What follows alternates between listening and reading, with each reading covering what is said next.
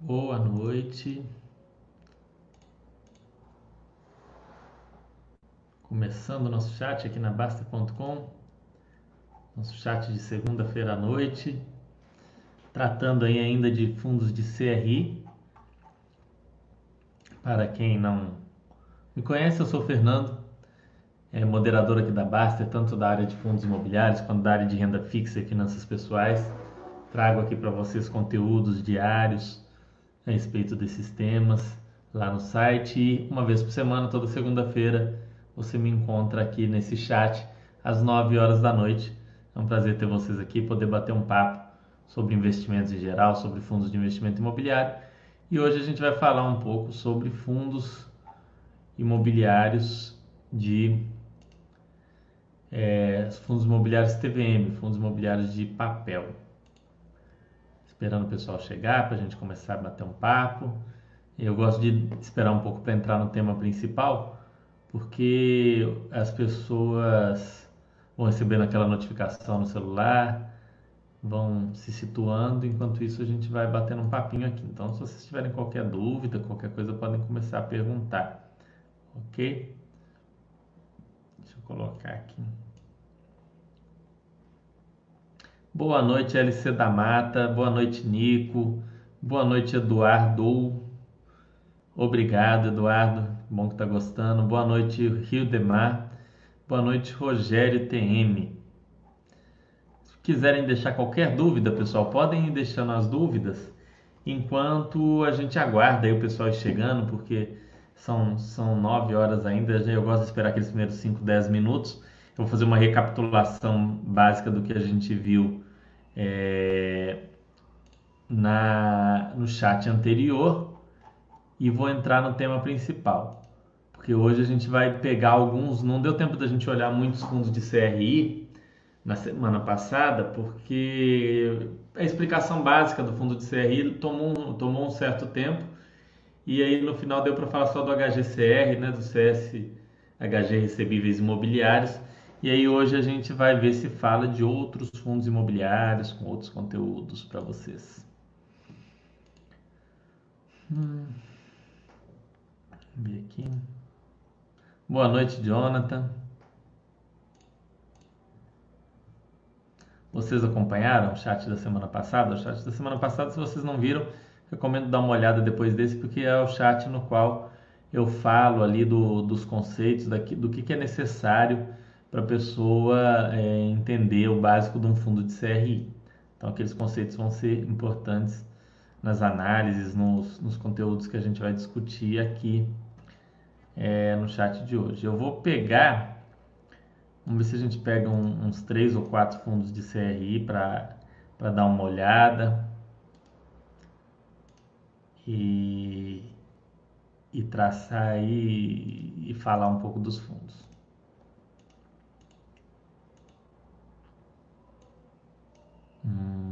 Vamos ver aí o que o pessoal está comentando. JSRE falando Veritar 11, sim, esse é um dos que eu tinha pensado. Vamos falar dele sim, JSRE. Boa noite, Sazon, como vai, meu caro? Pagamento de amortização de um CRI da carteira de um fundo acarreta diminuição do patrimônio líquido? Eduardo, sim, não só de um fundo de CRI. Qualquer fundo de investimento imobiliário, se ele faz uma amortização, ele está reduzindo o patrimônio líquido dele. Então, a amortização, o conceito dela é simples. Você deu, a princípio, vamos colocar que você comprou o fundo na oferta pública inicial. Você deu um dinheiro para aquele gestor investir. Vamos colocar, você deu 100 reais para ele, ele investiu 100 reais. E aqueles 100 reais estão gerando um rendimento que ele está distribuindo. Vamos colocar aí R$1 todo mês. Então, ele gera aquele rendimento, distribui R$1. Quando ele amortiza, é porque ele está te devolvendo um pedaço daqueles 100 reais, daquele principal. Então, ele vendeu um pedaço daquilo dali, seja um imóvel, né? Eram 10 imóveis, vendeu um e te devolveu 10 reais, amortizou ao invés de reinvestir. Então, te devolveu, o patrimônio líquido caiu para 90 mais ou menos, porque aquele patrimônio foi corrigido ao longo do tempo, no caso de um fundo de tijolo, por exemplo, ou no caso de um fundo de CRI, onde não acontece essa correção do principal. Você tinha lá 100 ele te devolveu 10, você passou a ter 90. Então, quando tem uma amortização, sim, o patrimônio líquido do fundo diminui e, consequentemente, o valor patrimonial da cota também, ok? Boa noite, Vagneto. Vai. Então, assim, a amortização, normalmente o gestor ele tem um projeto de investimento e aquele projeto, por algum motivo, ou termina, ou assim, era eu investir nesse imóvel por um período X, ou montar essa posição em CRI por um período X, e terminado aquilo dali, ele não tem um outro projeto para aqueles recursos. Então, ele devolve para o cotista fazer a escolha que ele achar mais adequado, ao invés de pegar aquele dinheiro e sentar em cima e ficar ali no caixa. Normalmente é isso. Tem os outros casos que são os fundos de prazo determinado, esses aí, eles têm um cronograma de amortizações para que o fundo simplesmente acabe e não exista mais. Então, é uma situação distinta. Você tem que ver qual que é a situação. No caso de CRI, é mais raro acontecer, tá? Amortizações, mas acontecem também. Poderia resumir a relação do CRI, fundos e securitizadores? Eu vou passar isso daqui, JSRE Tandi, mas recomendo muito você ver o chat da semana passada. Que no chat da semana passada eu aprofundei mais nisso. Esse chat é meio que uma sequência dele, mas daqui a pouquinho eu vou entrar nisso daí, porque eu vou resumir um pouco do que eu falei na semana passada, justamente para recapitular e para o pessoal que não viu ter uma noção. O Nitron perguntando o que aconteceu com o milho. O milho dá chats 2 a 3 vezes por semana, o Nitron. Ele é um dos que mais dá chat. Os chats dele normalmente são entre 12h e 13h. Se você não está podendo acompanhar, os chats ficam gravados aqui na Baster. É só você vir, vou mostrar para vocês aqui. Deixa eu compartilhar a tela. Para vocês verem aqui. Ah, eu não perdi o chat do milho, eu perdi o chat do Fernando. Como é que eu faço? Ah, você perdeu um determinado chat. Você vem aqui, ó. Tem aqui vídeos, imagens e áudio. Era até galeria que chamava, mudaram aqui para ficar mais claro. E aqui você vai tendo chats. Aí, ah, não, eu quero ver só os do milho. Aí tem o filtro aqui, ó. Filtrar vídeos. Aí você pode pesquisar pelo moderador, ó, somente moderador milho. Pesquisei aqui. Vamos lá, peraí. Aí, ó. Teve chat do milho, ó, dia 9/6, 29/5... 27/5, 26/5, 22/5, 20/5, 18/5, eu tenho muito chat do milho. Ele tirou uns dias, né? Você deve estar falando porque ele não fez o chat essa semana. Não, semana passada ele fez um. Ele ficou um tempo entre 29/5 e 9/6 sem fazer, que ele tinha tirado uns dias. Que ele falou que ia tirar, mas pouquíssimo tempo, né? Um pouco mais de uma semana. Então tem chat do milho direto, tem um monte de chat do milho aqui.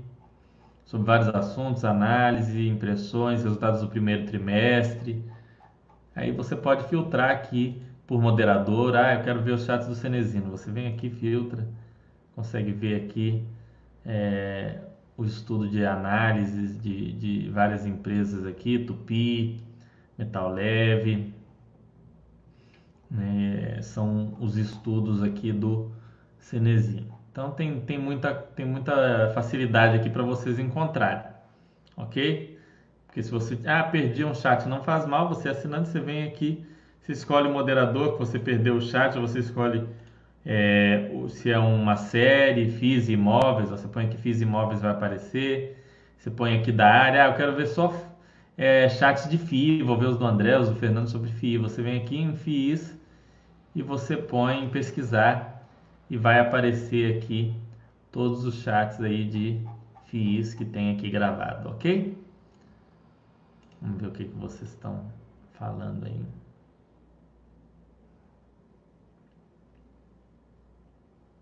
O André falando que o milho ficou sem internet no escritório. Ó, não fiquei sabendo, André.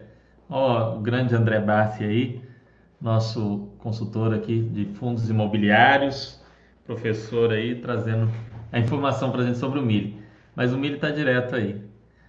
Logo ele deve conseguir dar um jeito nisso daí. Deve resolver e voltar com o chat de qualidade dele. Para quem não sabe, o André está fazendo chats aqui aos sábados, em torno de 11, 11 e meia da manhã. Vocês têm um chat aí para acompanhar durante o almoço, falando de fundos imobiliários também, falando de todos esses assuntos aí que a gente gosta de discutir. Vamos lá, vamos... Esperar aí. Ah, deu 9 e 10. Vou trazer aquele conteúdo que eu falei para vocês de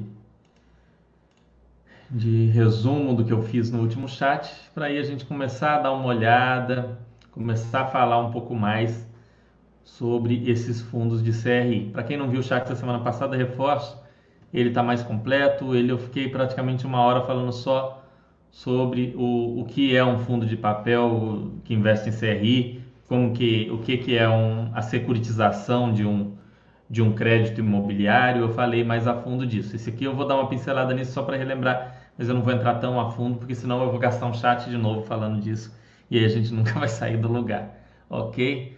Vamos lá, pessoal. Então, resumindo o que eu falei com vocês na semana passada sobre fundos de títulos e valores imobiliários.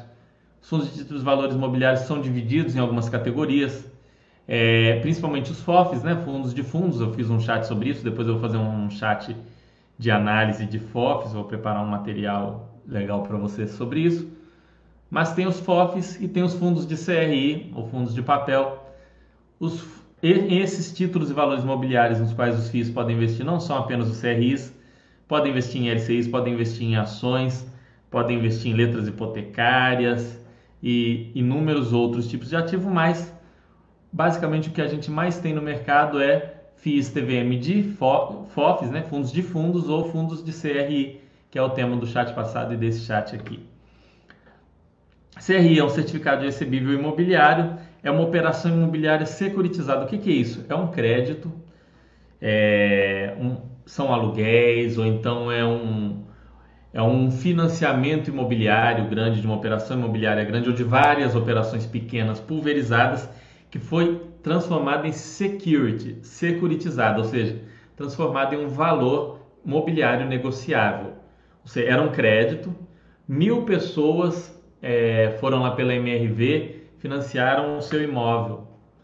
Aquilo dali não é algo que a Caixa pode chegar e negociar. Ah, você quer comprar o financiamento do Joãozinho, que comprou ali a casa, o apartamento dele pela MRV? Não dá. Mas eles podem pegar lá 500 operações, 1000 operações e transformar em um CRI, tá? E esse CRI, ele pode ser negociado, ele é fracionado, ele é dividido. Normalmente o PU, né, o preço unitário de um CRI, varia, né, 100 mil, 150 mil, às vezes aparecem coisas em valores menores, que normalmente é um preço alto para a pessoa física, mas os fundos imobiliários vão lá e compram esses CRIs. Os CRIs, eles são avaliados através de rating, nem todos têm rating. Eles podem ser CRIs corporativos, ou seja, uma operação muito específica para uma empresa que ela construiu uma sede, ou que ela construiu uma torre para a venda e ela precisa daquele dinheiro mais rápido, ou ela precisa daquele dinheiro para o caixa dela, ela vende aquele imóvel através do CRI. Ela recebe mais rápido do que ela receberia naquele financiamento de 10, 20, 25 anos, ok? As garantias normalmente são o caixa, é um dinheiro a mais que é colocado ali. Tem garantias reais, e aí o cálculo é o loante o velho, que a razão da garantia é quanto a dívida representa em relação à garantia. Então, quanto menor, melhor. Ou seja, se eu tenho um loante velho de 50%, significa que eu tenho uma operação de crédito de 50 mil com uma garantia de 100 mil, por exemplo. Esse é o básico. Estou passando rápido, semana passada eu parei, pincelei ponto por ponto desse mais detalhadamente, mas eu só quero dar um geral para vocês, para a gente olhar, a gente abrir uns relatórios e bater um papo, ok? CRIs, em geral, né, em regra, pagam primeiro os juros e depois a amortização. Isso faz com que, em um momento em que tem algum estresse de caixa, pode ser feita uma renegociação daquele CRI sem que mude nada para o fundo de CRI, né, para o fundo de papel. Ou seja, continua pagando juros e assim o fundo continua conseguindo oferecer seus rendimentos, está ali dentro daquele planejamento dele. Contudo, a amortização vai se estendendo, com isso vai receber mais juros, vai estender mais o prazo dos CRIs. É uma coisa que a gente viu em alguns relatórios, em alguns fundos de CRI. O devedor não estava numa condição tão legal, mas não deu o calote, simplesmente adiou aquela amortização e segue pagando juros ali. É um ponto interessante do CRI, não é uma coisa de tudo ou nada, né? Ah, você pode pagar só os juros e depois paga a amortização. A gente pode negociar, fazer operações, tudo isso passando aí pela securitizadora, que muitas vezes usa essa negociação junto do fundo. Eu falei mais disso no outro, mas acho que vale a pena falar disso, porque é o seguinte, pessoal. Muitas securitizadoras fazem o CRI sob encomenda por um fundo de investimento imobiliário. Tá? É quase uma operação build to suit, né? Só que não é build to suit, não é construção de imóvel, mas assim, é um CRI feito para aquele FII. Outras não fazem o CRI, o fundo compra no mercado secundário, ou compra ali na emissão, vê que está saindo, compra uma parte, compra o todo.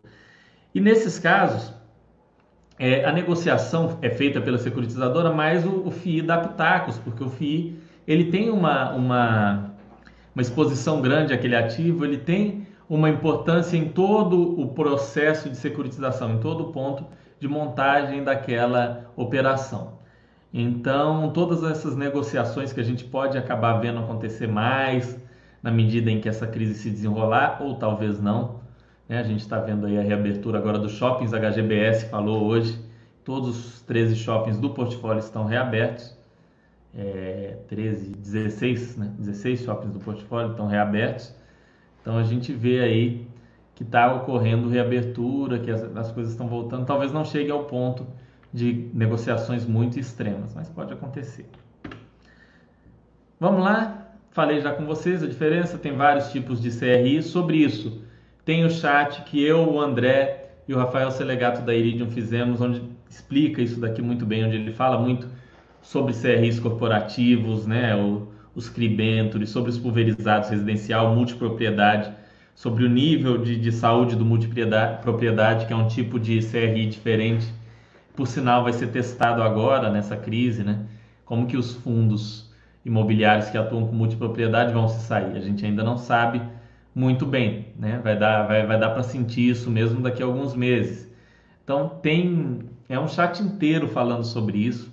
Vale a pena assistir. Não dá para entrar muito aqui, senão eu não chego nos fundos.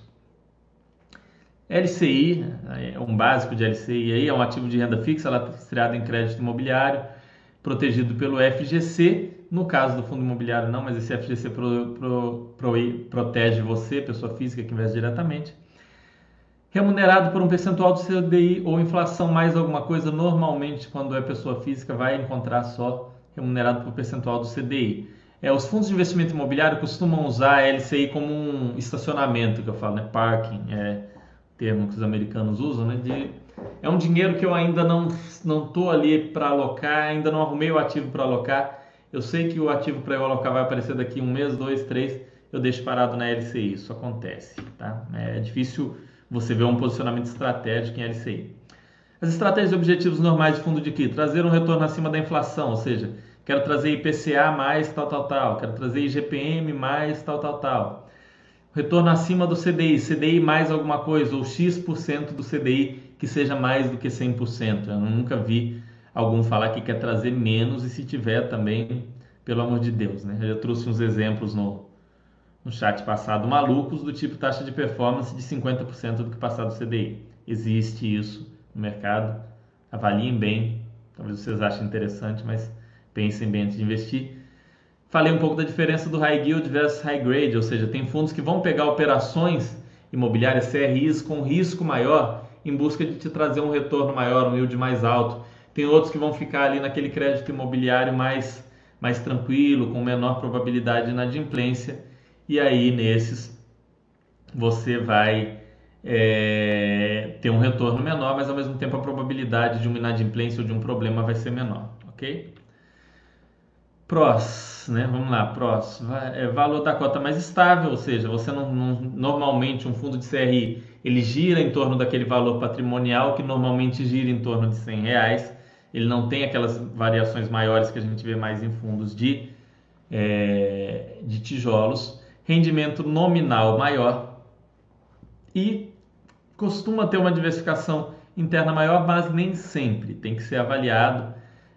Esse é um ponto até que o André falou muito bem no curso dele, quem pôde ver o curso, mas essa diversificação é uma análise importante na hora de você avaliar um fundo de CRI. Então, O legal dele é esse valor da cota mais estável para quem não suporta tanto aquelas variações, mas vai ter variação porque é renda variável e vai ter um rendimento nominal maior, mas que tende a não aumentar com o tempo. Ele não tende a seguir a inflação, assim como tende o rendimento dos fundos de tijolo. E eu estou falando tende, porque vocês têm que dar um foco nesse tende. Isso é tudo dando certo, ceteris paribus, né? Todas as demais condições de temperatura e pressão estáveis. O fundo de tijolo tende a te pagar menos, mas ir aumentando aquele pagamento ao longo do tempo, da mesma forma que vai aumentando ao longo do tempo o valor patrimonial. E o fundo de CRI vai ter uma variação mais ligada à taxa de juros futuros da economia, a níveis de inflação, a outros assuntos que não são o mercado imobiliário pura e simplesmente. Então, você tem essa diferença. Os contras, né? Falando risco de crédito, calote, cano, que é um risco que também existe nos fundos de tijolo, mas nos fundos de aluguel é um risco diferente, risco de vacância, é um risco que é avaliado de forma diferente. A execução das garantias, como fica um fundo de CRIs, um fundo de recebíveis que de repente se vê com um prédio, com um imóvel, com apartamentos na mão que ele não planejava ter devido a inadimplências. Como que ele fica? Isso é algo que você tem que ter em mente na hora de investir, que existe esse risco.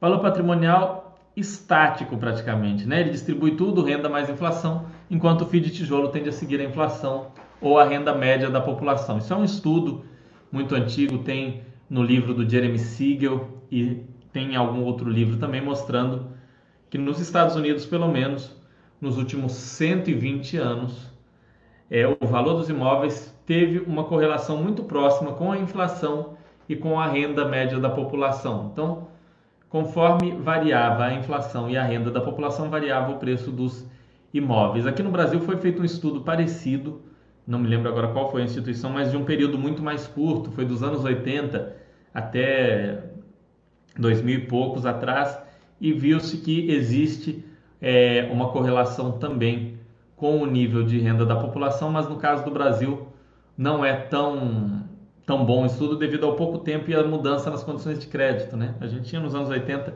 uma restrição de crédito muito grande, depois aí nos últimos 10 anos houve uma abertura de perna aí, muito crédito, então no Brasil isso ainda não está muito legal. No longo prazo a gente vai ter outros estudos para a gente debater aqui, quem sabe alguma coisa legal e bem embasada para a gente falar sobre isso, mas eu acredito que não vai fugir muito do que é nos Estados Unidos, imóvel tende a seguir sim mais ou menos a renda da população.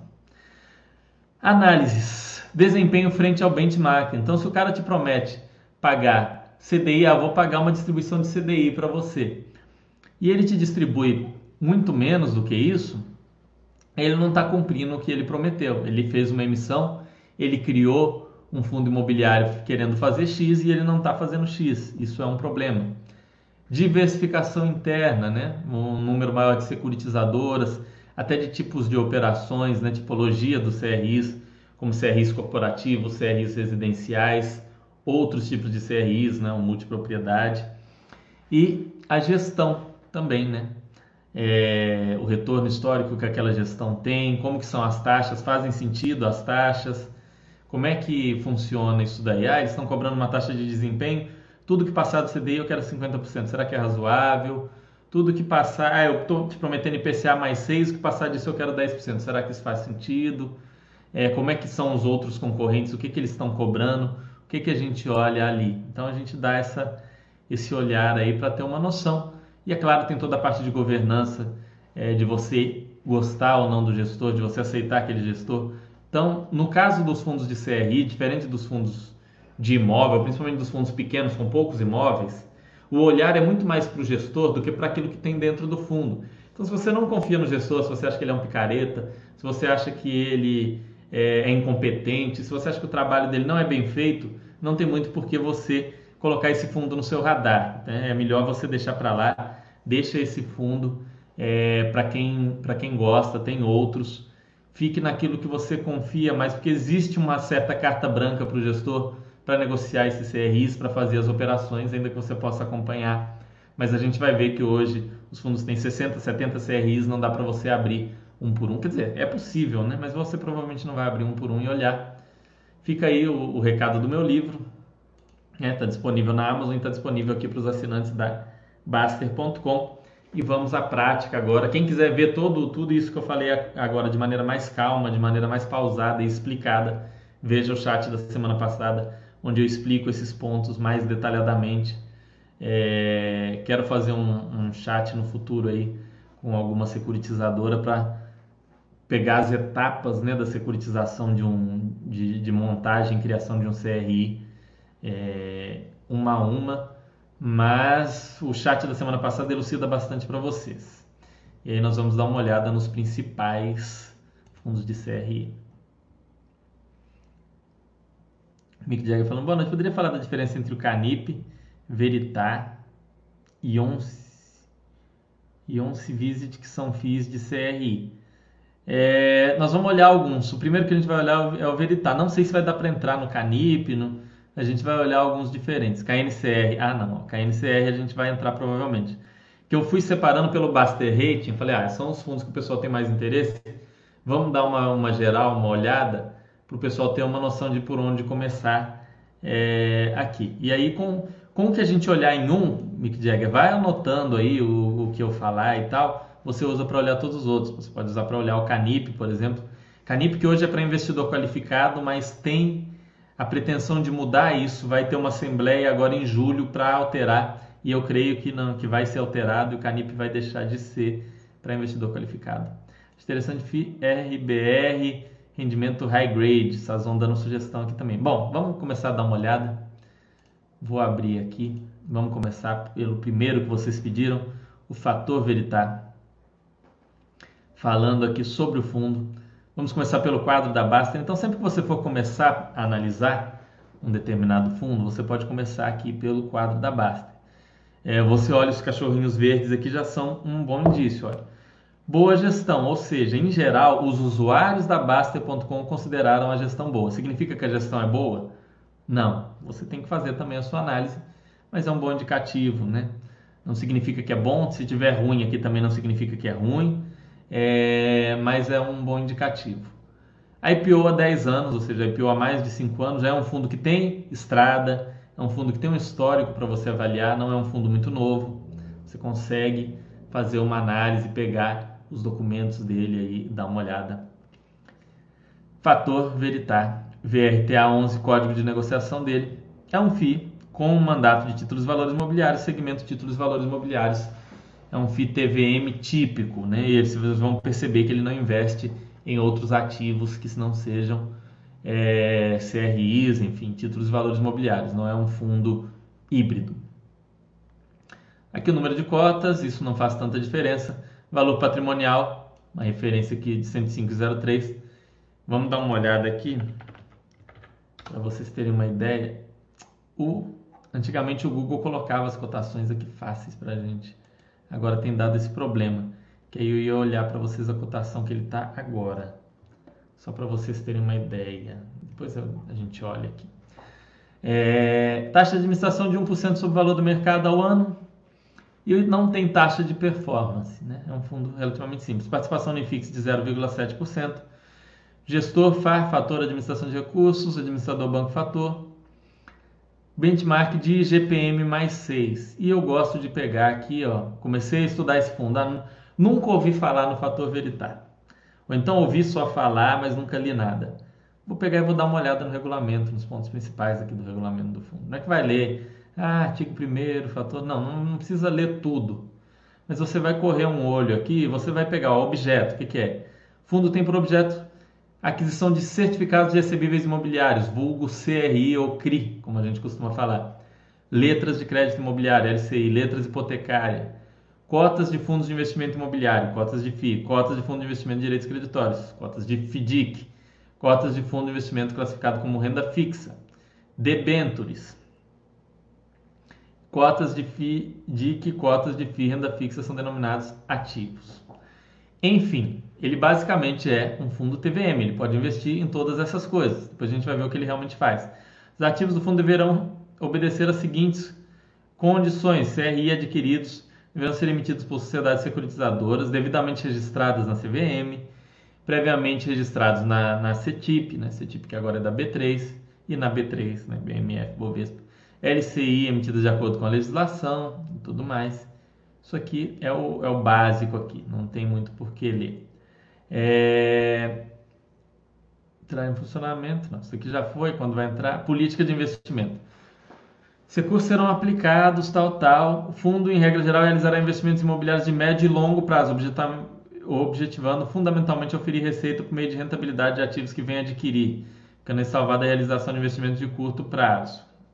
Os ativos a serem adquiridos serão vinculados, ainda que sob a forma de garantia, imóveis de uso residencial, comercial ou industrial, prontos ou em construção ou locação de direitos reais e obrigacionais. Aqui tem um limite,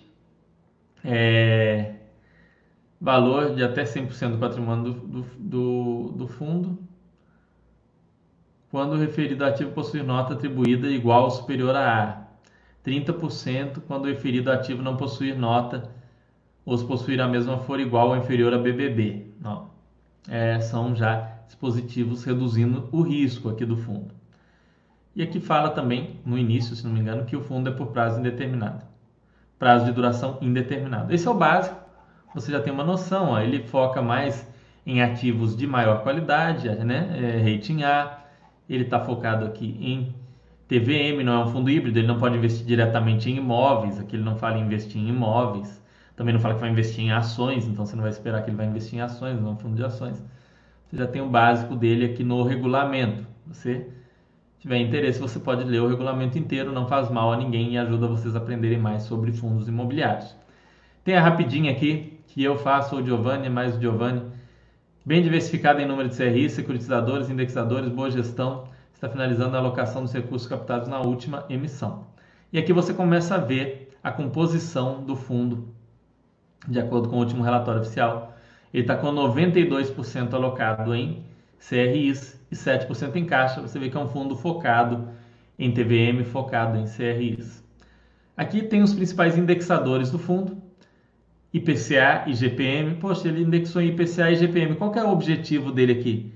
IGPM mais 6. Faz todo sentido que ele busque indexar em CRIs atrelados à inflação. Estranho seria se você visse aqui, 80% é CDI. Pô, né? Tem alguma coisa estranha, não é bem o que ele quer. CDI, default, ou seja, tem uma parte aqui que está sem pagar, que está numa situação de default, calote, aquele risco previsto. E aqui, IGPDI, CDI mais 2,78. Distribuição dele sempre em linha aqui com a geração de caixa. Você consegue ver aqui, trimestre a trimestre, 95, 100, 100, 100, nunca distribuiu acima. O complicado disso daqui, pessoal, é quando você pega para olhar no seu fundo e você começa a ver números acima de 100 por mais de 2 trimestres seguidos. E aí você tem que ver que tem uma coisa estranha, você vai ter que olhar no relatório gerencial e conversar com a gestora sobre isso. Lembrando que o relatório gerencial você tem que olhar de todo jeito se você pretende realmente investir. Aqui tem o quadro. E aí você quer ver os relatórios gerenciais. Você pode olhar por aqui, mas eu não gosto porque nós criamos uma ferramenta nova para isso. Então você viria aqui. Ah, não. Além disso, ainda tem a composição aqui, ó. Você pode ver a composição aqui. 481 milhões de reais em CRIs, 41 milhões em caixa. O histórico das emissões, teve emissão em 2010, 2012, é um fundo que tem a atividade aí. O histórico de proventos, você pode colocar na base anual, tira a amortização aqui, coloca na base anual, você consegue ver. Isso aqui, se você quiser, você consegue comparar com o IGPM mais 6 aqui. Quanto que foi o IGPM nesse ano? Em 2019 o IGPM foi 8, e aí o 8 mais 6, 14, então... Está abaixo. Esse é um fundo bem ousado, né? Buscar IGPM mais 6. IGPM ele varia muito, tem anos que ele chega a 9, 10%. Ele tem essa ousadia de buscar IGPM mais alguma coisa. Mas, eu quero ver os relatórios gerenciais, Fernando. Como é que eu faço? Hoje a gente tem aqui a ferramenta. Você vem aqui, FIIs, imóveis.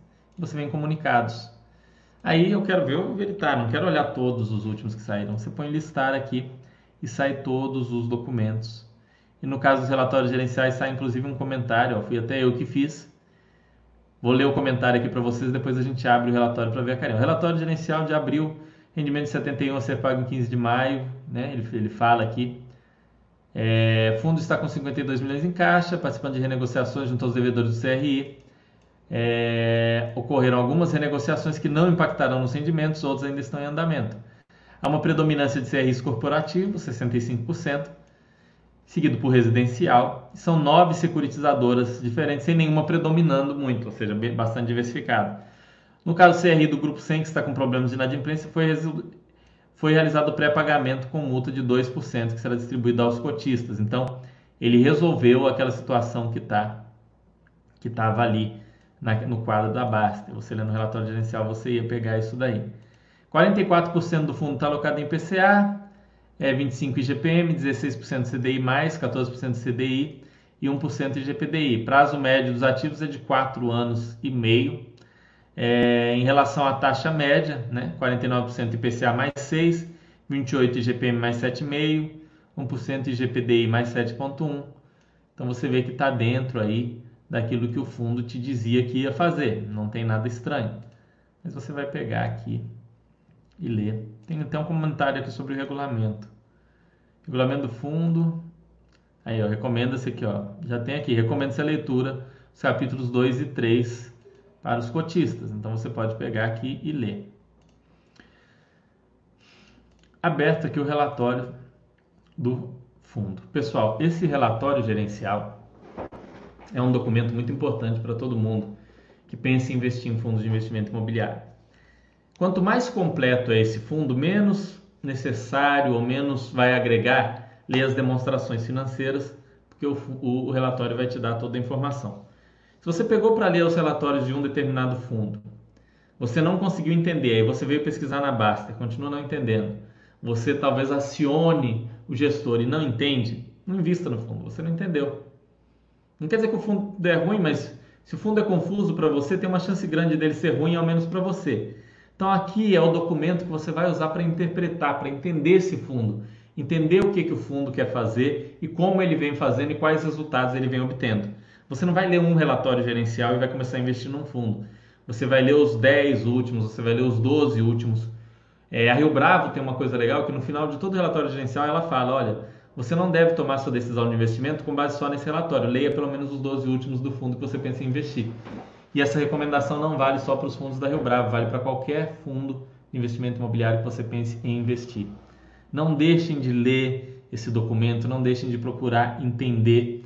Se você não entendeu, pergunte aí na Basta, pergunte ao gestor. Continua não entendendo? Esse fundo não serve.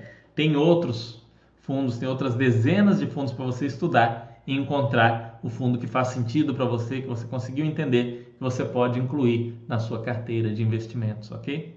Então vamos lá, olha só, aqui já começa falando do perfil do fundo, que é um fundo constituído sob a forma de condomínio fechado, ou seja, você não resgata o dinheiro junto ao gestor, você negocia ele em bolsa.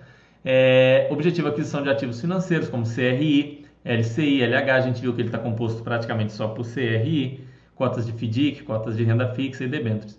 Mas ele pode investir nessas coisas. Então, se amanhã ele aparecer aí com cotas de FDIC, não é para você assustar e falar, ah, os caras enlouqueceram. Não.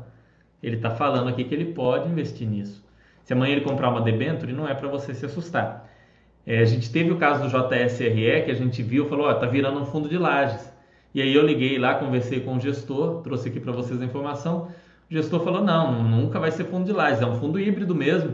A gente pode comprar CRI, a gente pode comprar shopping, a gente pode comprar até imóvel residencial, aquilo que a gente achar interessante, um galpão.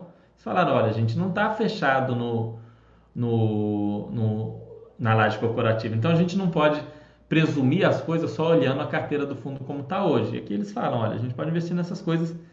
Quando a gente tem uma experiência, a gente sabe que por essas coisas que estão aqui, eles provavelmente vão ficar mais em CRI mesmo, até pelo tempo do fundo e pelo track record, pelo histórico. Benchmark do fundo é IGPM mais 6 e o prazo de duração é indeterminado. Isso é muito importante, pessoal.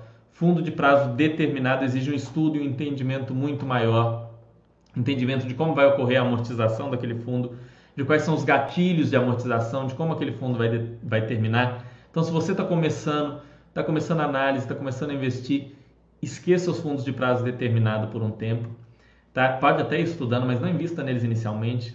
Procura começar pelos de prazo indeterminado, como é o caso desse. Não estou falando para começar por ele, mas fundos que não têm prazo são mais fáceis de digerir, mais fáceis de entender, principalmente para o iniciante. Você consegue entender o que os caras querem fazer.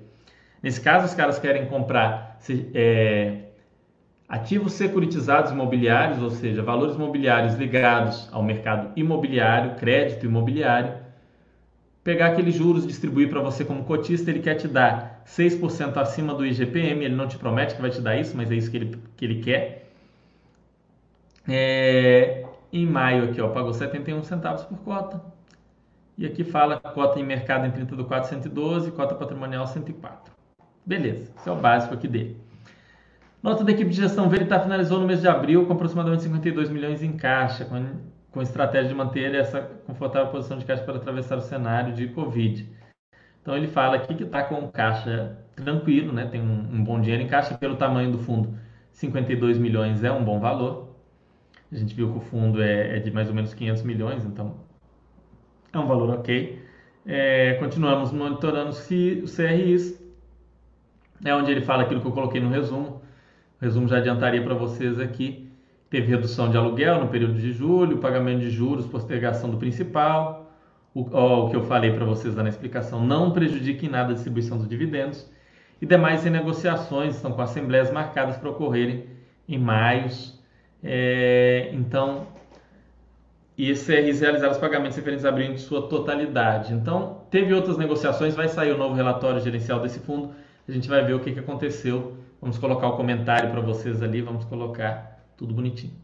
Continuamos acompanhando de perto as operações em PDD, provisão para devedores duvidosos, e caso evoluam, informaremos mais detalhes nos próximos relatórios. Então, eles falam bastante aqui sobre acompanhar a questão do default, do pessoal que não está pagando, ou que pagou, que está pagando em atraso, ou se está renegociando. Então, essa é a parte mais importante de você ler, se você é um cotista desse fundo. Frente ao CRI do Grupo 100, cuja carteira estava apresentando um aumento da inadimplência, após tratativas foi optado pelo caminho do pré-pagamento. Como assim pré-pagamento com multa? Pessoal, um CRI é uma operação de crédito onde espera-se um determinado cronograma de pagamentos, de juros e de amortizações, e finalizando numa determinada época. Se você vai antecipar isso, ou seja, eu não vou pagar todos aqueles juros combinados, porque eu já vou amortizar aqui para você e quitar, existe uma multa estipulada. Essa multa varia conforme a operação que é montada, conforme o CRI, nesse caso a multa de 2%. É meio confuso para quem está acostumado com aquele crédito normal. Nossa, se eu pegar e financiar o meu carro no banco e eu for antecipar, eles vão me cobrar a multa? Normalmente não, mas no caso do CRI, existe uma expectativa de retorno, uma operação montada, e se aquela expectativa é quebrada, aquele que quebrou a expectativa, né? No caso, aquele que pegou aquele crédito e pagou antecipadamente, tem que pagar sim uma multa. A gestão continua no processo de due diligence das securitizadoras, na composição de um portfólio, reflita esses processos, tentando dar transparência. Não houve novas alocações e não houve movimentações de carteira. Essa é outra parte muito importante para quem é cotista acompanhar. Isso aqui é o mais importante de você ter uma noção, para você ver se tem algum problema. Se eles forem transparentes, é aqui que eles vão relatar. Aqui ele fala do histórico da distribuição de rendimentos, fala do yield, como é que foi o IGPM no período e tudo mais. A mini DRE, veja que está tudo completo aqui, total de receitas, resultado compromissado, total de receitas, despesas, ajustes, distribuição efetiva, está dentro aqui, distribuição de 0,71, valor da cota, dividend yield.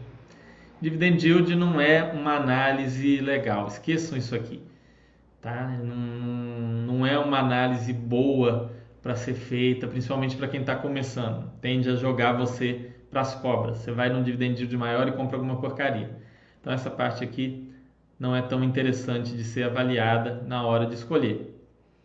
Futuramente a gente vai fazer um chat só sobre dividend yield, acho que é um assunto que vale um chat, mas não é esse. Aqui ele fala, ó, o legal desse relatório é que ele é muito completo. Ele não só fala qual que é o ativo, fala se é corporativo, shopping residencial, lotes, fala qual que é o indexador, como que é a taxa e quanto que já foi, ó, ao andamento dessa operação. Essa operação já está chegando ao fim. Olha como é que ela foi evoluindo aqui. Tá? O pagamento já pagou grande parte. Aí você vê que tem uma outra operação aqui que está no começo, esse pulverizado residencial de GPM mais 8, tá aqui, ó. Tem um pingo só da carteira investido nele, mas ele andou muito pouquinho. E aqui, ó, esse aqui já praticamente acabou, Diálogo 3, que é um residencial de GPM mais 5. Então, você consegue ter essa visão geral. Ah, Fernando, eu devo olhar um por um, vou olhar lá na B3, na CETIP, vou olhar, procurar saber de cada um desses... desses CRIs, como é que tá? Não acho que isso seja produtivo para o investidor que investe de maneira diversificada, que vai ter mais de 10, 12, 15 FIIs na carteira, que vai fazer essa análise geral, vai dar uma olhada, olhar CRI por CRI, normalmente só vai te tomar tempo sem trazer um retorno adequado. Mas aqui você consegue ver, ó, você já consegue ver aqui que o risco da operação é diversificado, residencial, corporativo, loteamento, shopping, corporativo, residencial. Então, assim, tem de tudo aqui. Olha quem que é o devedor aqui principal, ó, Caixa Econômica, Diálogo, Tecnisa, uma empresa da Bolsa, você pode ter a curiosidade de olhar como é que está ela. BR Distribuidora, empresa da Bolsa, também dá para você dar uma olhada. Rumo, empresa da Bolsa, dá para você dar uma olhada. BRF, empresa da sua geladeira e da bolsa também, dá para você dar uma olhada aí e procurar saber um pouco, só a título de curiosidade. Aqui a diversificação por securitizadora, olha que bacana. A securitizadora Gaia é a que tem mais, aqui 19%, mas mesmo assim, no total, não predomina, né? Ela é maior, mas não tem uma securitizadora que você fala, nossa, se... essa securitizadora fizer alguma coisa estranha, vai contaminar a carteira toda do fundo, tá? É bem diversificado em termos de securitizadora. Tipos de operação também, corporativo, residencial, corporativo ainda predomina, o que é mais interessante, porque o corporativo em geral é um risco menor. Os dois têm um risco baixo, vamos tentar explicar isso aqui para vocês. Corporativo, eu sou uma empresa, né? E aí tem aquele imóvel, eu sou uma construtora, ou eu sou uma empresa que comprei, estou alugando um imóvel para outra empresa e quero receber aqueles aluguéis antecipados, eu faço um CRI e vendo. Por que que ele tem um risco relativamente baixo? Porque na ordem, quando a empresa fica numa situação difícil, ela tem que continuar pagando as dívidas e ela tem que continuar pagando o aluguel, senão ela não tem onde ficar. Então, essas são duas contas que vêm antes. Vêm antes do dividendo para os acionistas, vêm antes de novos investimentos para a empresa, vêm antes de uma série de outros pagamentos. Então, a chance da empresa chegar ao ponto de dar o calote é menor. Tá? É mais fácil, se é uma empresa na bolsa, é mais fácil ela parar de pagar dividendo, é mais fácil ela pegar um recurso no banco do que ela devolver aquele prédio, do que ela fazer uma coisa dessas. O residencial também nem se fala. Para o cara parar de pagar a prestação da casa dele, normalmente é porque a situação ficou muito crítica. Antes disso, ele vai parar de assinar o Netflix, espera-se, né? Ele vai parar de pagar o clube, ele vai deixar de ficar jantando fora, ele vai tentar fazer um bico no Uber, ele vai fazer um monte de coisa antes de pagar a prestação da casa dele. Então, tudo isso tem uma certa segurança maior. O loteamento já nem tanto. O loteamento já é uma coisa que sob qualquer circunstância para-se de pagar e perde-se o lote, dane-se, é um que tem um risco um pouco mais alto, mas, consequentemente, loteamento, a gente vê retornos bem maiores, olha aqui, GPM mais 10, IPCA mais 10, porque tem a probabilidade maior do cara, né, chutar o balde. Distribuição de ativos pelo PL, veja como ele é super diversificado. Acima de 7% do PL tem um ativo só. Entre 6 e 7 tem um. Aí entre 5 e 6 já tem 3. E a grande maioria, 25 ativos, é entre 0 e 1. e 12 ativos entre 1 e 2. Então, assim, é uma situação muito, muito confortável de diversificação. Nossa, eu passei quase uma hora falando desse... Não tem como analisar muitos fundos em uma hora, pessoal, mas vamos pegar esse mais um. Então, isso é o básico. Aqui ele fala dos indexadores, fala da taxa média, do vencimento médio. Veja que é um relatório bem completo. Ah, Fernando, então eu invisto ou não? Você decide, você analisa, você vai avaliar. Pega outros fundos para você ter uma comparação entre pares. Quer ver um outro que segue uma linha parecida? Seria o CANIP, que é o Kinea Índice de Preços, que também busca superar um índice de preços. Olha o CANIP aqui. Vamos ver o último relatório.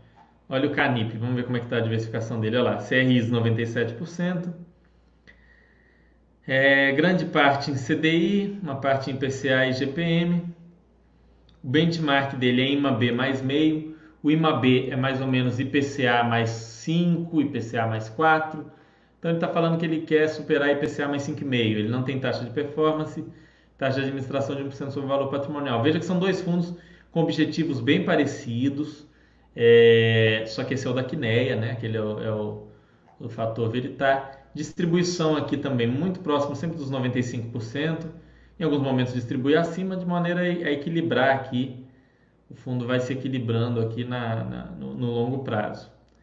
Relatório gerencial do Kinea Índice de Preços. Eu pulei para o índice de preços porque eu ia falar do KNCR. Mas o KNCR ele tem como indexador CDI, então ele é um fundo um pouco diferente. Aí se eu pegasse ele, a gente ia ficar, a gente ia pular para outro assunto, e aqui é legal para vocês verem o que tem de parecido.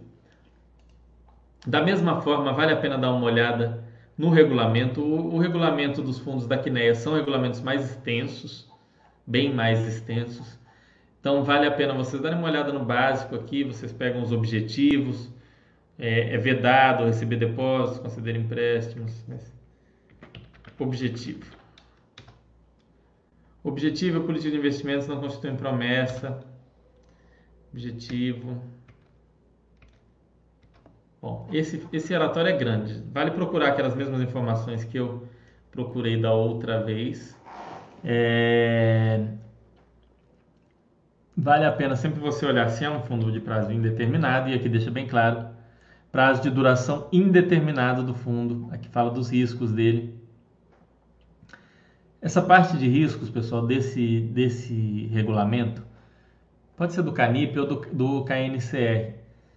Ah, Fernando, eu não gosto de fundo da Kinea, não vou investir no fundo da Kinea. Dane-se, não faz mal. Leia essa parte de riscos uma vez. Não é para você ler toda vez que for investir num fundo, não. Vou começar a investir em fundos de CRI. Leia essa parte aqui de riscos. 6 aqui, riscos. Leia essa parte dos riscos de um fundo. Eu estou falando da Kinea porque é bem completo.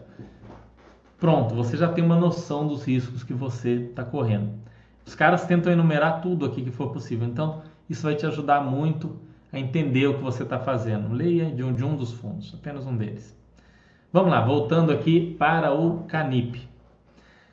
Considerando o atual cenário de incerteza, acreditamos ser importante lembrar que, desde sua concepção, o fundo se dedica a operações de linha de baixo risco, baseado em devedores e garantias de primeira linha e tal. Totalidade das operações conta com alienação fiduciária dos imóveis, cessão fiduciária de recebíveis e fundo de reserva. CRIs baseados em edifícios corporativos possuem LTV adequados entre 60% e 70%. Ou seja, fizemos uma operação que equivale a 60% a 70% da garantia. Se tudo der errado, a gente tem uma garantia que vale praticamente 50% mais do que aquilo que a gente emprestou. Os imóveis baseiam, essas operações estão localizadas no estado de São Paulo e Rio de Janeiro, possuem em geral baixos níveis de vacância. Já os de shopping são ativos maduros, com LTVs entre 50% e 60%, ou seja, ainda mais tranquilo em termos de garantia. Todos contam com fundo de reserva para mitigar situações transitórias que impactem o fluxo dos shoppings. Então, se você estava preocupado com os shoppings, eles já te dão uma tranquilizada aqui nesse início. Você já tem ali falando, olha, tem fundo de reserva nesses CRIs de shopping. Que fala dos CRIs logísticos, apresentava uma alocação em CRI de 97% do patrimônio, possui taxa média ponderada de aquisição de 6,27% ao ano, acrescido de atualização monetária, em geral IPCA, em alguns casos GPM, e duration de 5,6 anos, um duration um pouco maior do que o outro fundo que nós vimos. Aqui ele fala do dividendo. Considerando a cota, né, a última emissão de cotas, tem dado aí um dividendo de 147% do CDI, não faz tanta diferença. O fundo não é bem por aí que você vai avaliar. Aqui ele fala dos indexadores, ó, 2% em Selic, 1,9% em IGPM e 95% em IPCA. Agora vamos ver o que esse fundo te disse lá atrás. Eu quero superar o IMAB, quero fazer 0,5% pelo menos acima do IMAB, que é o índice lá das NTNBs dos tesouros IPCA. Então o tesouro IPCA, ele está alocado em IPCA. Então o gestor está em linha com aquilo que ele te prometeu. Ele não está te falando que vai fazer uma coisa e na hora você olha e tem outra diferente. Ele te falou que ele quer superar IPCA e ele tem ativos alocados em IPCA mais alguma coisa. Aqui ele fala do setor, lajes, shopping, ele coloca aqui a divisão, a maioria em lajes, bastante em shopping, bastante em galpão também. Uma boa diversificação. Aqui ele traz todo o histórico dos rendimentos mensais, como que foi, ó, o primeiro valor de referência da primeira emissão, da segunda ou da quinta. Então, se você comprou lá na primeira emissão, você está recebendo aí 197% do DI. Eu não acho muito legal comparar com o DI, já que a promessa é IMAB, deveriam ter trabalhado mais em cima de uma comparação com o IMAB e não com o CDI, que não é o objetivo do fundo.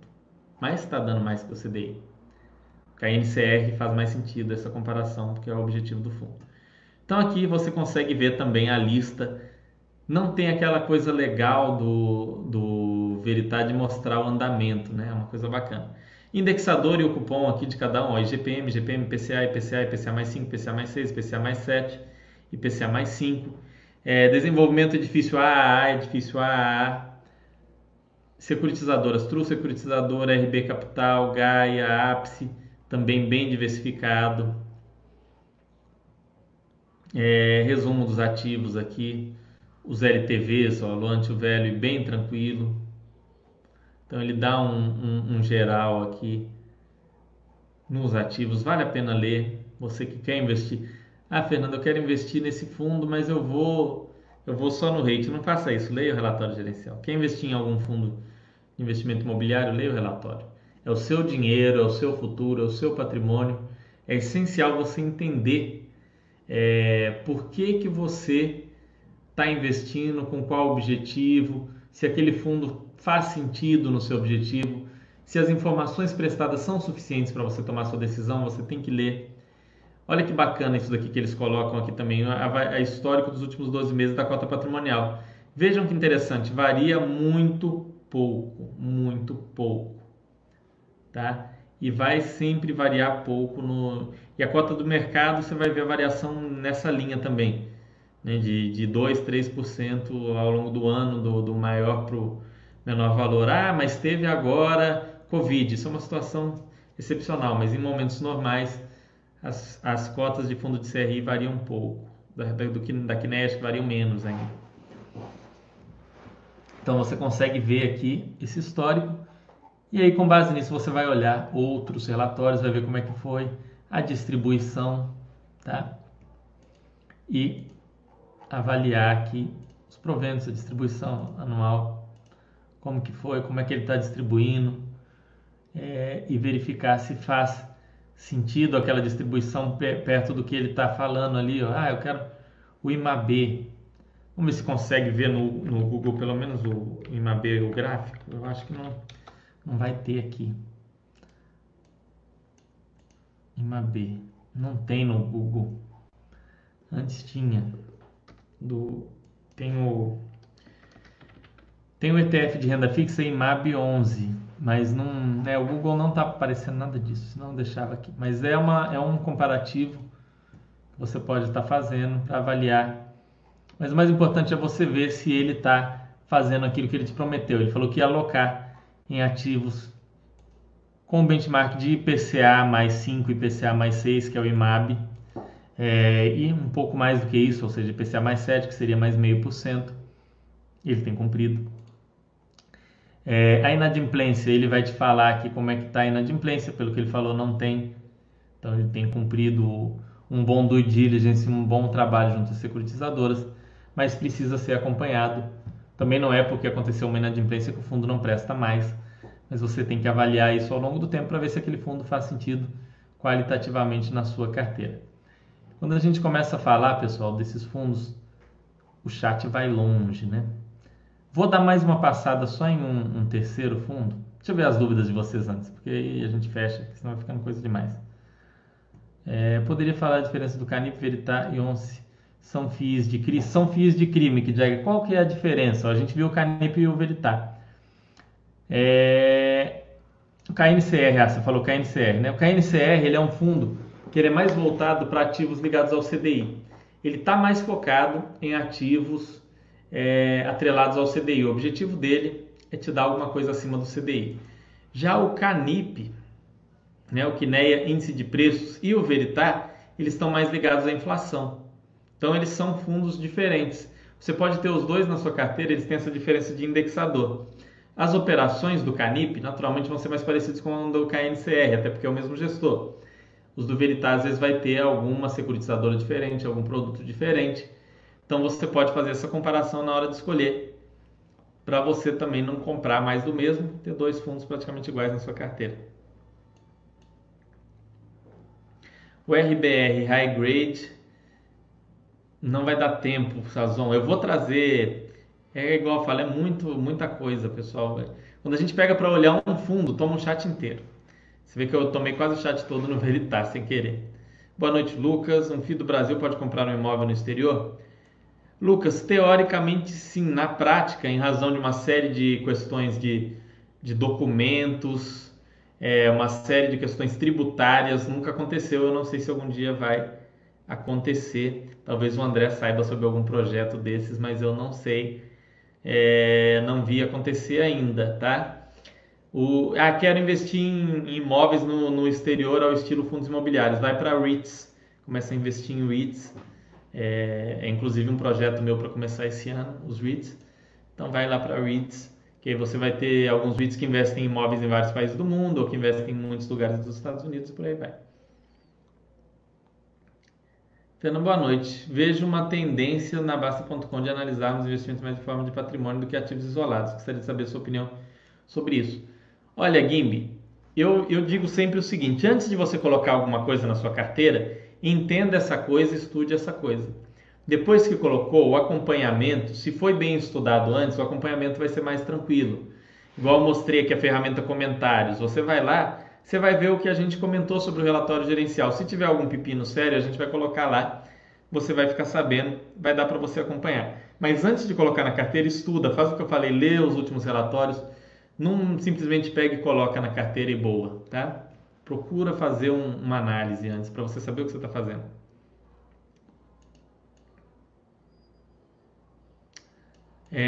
Kimbi, eu acho fundamental sim, principalmente antes de entrar. Igual eu falei, depois tem os nossos comentários, tem tudo isso para te auxiliar, mas mesmo assim de vez em quando leia assim, ok? Fernando, poderia comentar mais sobre os riscos dos CRIs? Aí é que tá, Nico, é o que eu te falei. O ideal é você investir mais com base na carteira, no gestor e na inadimplência da carteira. Então, quando você olha o FII, ele vai te falar como é que tá os níveis de inadimplência e tal. Se você olhar CRI por CRI, você vai ter um estudo muito mais extenso, que normalmente não compensa o fato de você ter uma carteira ali com 15 fundos e 2 de CRI, você pegar para olhar o CRI, quais são as garantias daquele CRI específico. Tem uns casos igual o Canip, por exemplo, todos os nossos CRIs de shopping têm caixa, ou seja, a operação foi feita com um caixa a mais que vai bancando o CRI nesse momento de dificuldade dos shoppings. Dando um exemplo, tá? O CRI do Shopping Goiabeiras foi uma operação que tinha pendências lá tinha esse shopping estava num outro processo na justiça que envolvia ele tinha sido dado como garantia em algumas outras operações. Foi um rolo mais complicado, Na época eu não acompanhei tão de perto, mas vale a pena dar uma olhada no mural do HGBS e no mural do HGCR, se não me engano, que tem ele. Vale a pena você dar uma olhada para entender.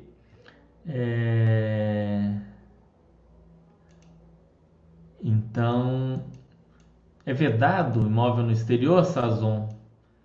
Não lembro disso na lei 8668, mas eu nunca vi acontecer. De todo jeito, eu acho que não é... Não é comum. Deixa eu ver. Boa pergunta. Lei 8668. Deixa eu ver se tem aqui. Às vezes está na ICVM também, no exterior. É vedado... Ah, é vedado, tem razão. Ó. Artigo 12 aqui. O Sazon reforçou aí, obrigado. Mas é vedado, ó. Não pode aplicar no exterior recursos captados no país. Então não vai acontecer de ter um fundo imobiliário no Brasil com imóveis em vários países. Não vai acontecer. Bem lembrado, Sazon, obrigado. Às vezes vocês sabem mais do que eu, pessoal. Ó, o Eduardo até postou aqui o artigo 12, é vedado. Aplicar no exterior recursos captados no país. Não pode, então não vai ter, talvez um dia reforme a legislação e mude isso, mas quer aplicar no exterior, vai lá para os REITs, vai lá para a ANISE. Bom, pessoal, vou encerrando, né? Já deu uma hora, falei aqui muito. Acabou ficando um chat extenso. Eu quero fechar fundos de CRI no próximo. Eu vou trazer aquele comparativo de FOFs. Vai ser provavelmente um chat só sobre FOFs. E aí, perfeito, Cédula, é isso mesmo. É menor no IR, mas é menor, a tendência é um retorno menor também, né? Tem um risco de mercado de flutuação também menor, enfim. Eu falei muito dessas características no chat passado. Bom, pessoal, na semana que vem eu vou ver se eu trago para vocês um comparativo de FOFs para a gente fechar fundos de CRI. E aí eu quero começar a pegar uma série... De cada semana a gente trabalhar a análise de um fundo específico. A gente vai pegar um fundo, por exemplo, um fundo de logística, a gente vai pegar o HGLG, vai estudar, vai olhar, vai pegar os relatórios, vai pegar os comentários, vai pegar os últimos acontecimentos, a gente vai pegar um fundo de shopping, a gente vai pegar um XP Malls, a gente vai pegar um Vinci, né? Que já entrevistei os gestores aqui, por sinal. Vamos fazer essa série, vai ser bem bacana. Acredito que vai ajudar muito os estudos de vocês. Foi muito legal a gente ter discutido esse artigo 12, porque eu vou incluir isso no meu livro na próxima edição. Isso é uma informação importante que não está lá. Muito obrigado. Apesar de eu falar lá da Lei 8668, eu não explico que não pode investir em imóveis no exterior. A semana que vem eu vou fechar fundos de papel, Camila. Eu vou falar de FOFs. Né? Eu vou fechar, eu falei um pouco de FOFs no primeiro e eu vou fechar agora fazendo um leve comparativo entre FOFs e fundos de CRI, falando algumas coisas. Aí a gente vai fechar fundos de papel e depois a gente vai começar. Quero trazer pelo menos um fundo, não vai ser difícil trazer mais de um, porque senão fica um chat muito extenso ou não fica bem feito, bem falado, bem detalhado. Então trazer um fundo aí para a gente discutir, para a gente analisar, para a gente avaliar, mais ou menos como a gente fez o chat do JSRE, para quem não viu vale a pena ver, e espero que tenha agregado. De nada, Sazon, eu quem agradeço, estou te devendo ainda da gente combinar os negócios aqui do chat, eu vou falar com você sobre isso em breve. Sazon, que sabe mais do que eu aí, vem aqui mais para ajudar no chat mesmo, porque tem um conhecimento enorme. Muito obrigado, Mutz. Grande Nico. Muito obrigado. Obrigado a todos vocês. Espero ter agregado um pouco na educação financeira de vocês, no entendimento de vocês sobre fundos imobiliários. Não deixem de estudar, de aprender mais sempre que possível. Meus chats toda segunda-feira aqui à noite. Chats do André todo sábado às 11, entre 11 e 11 e meia da manhã começa. Vale muito a pena vocês verem para ter esse conhecimento a mais, ok?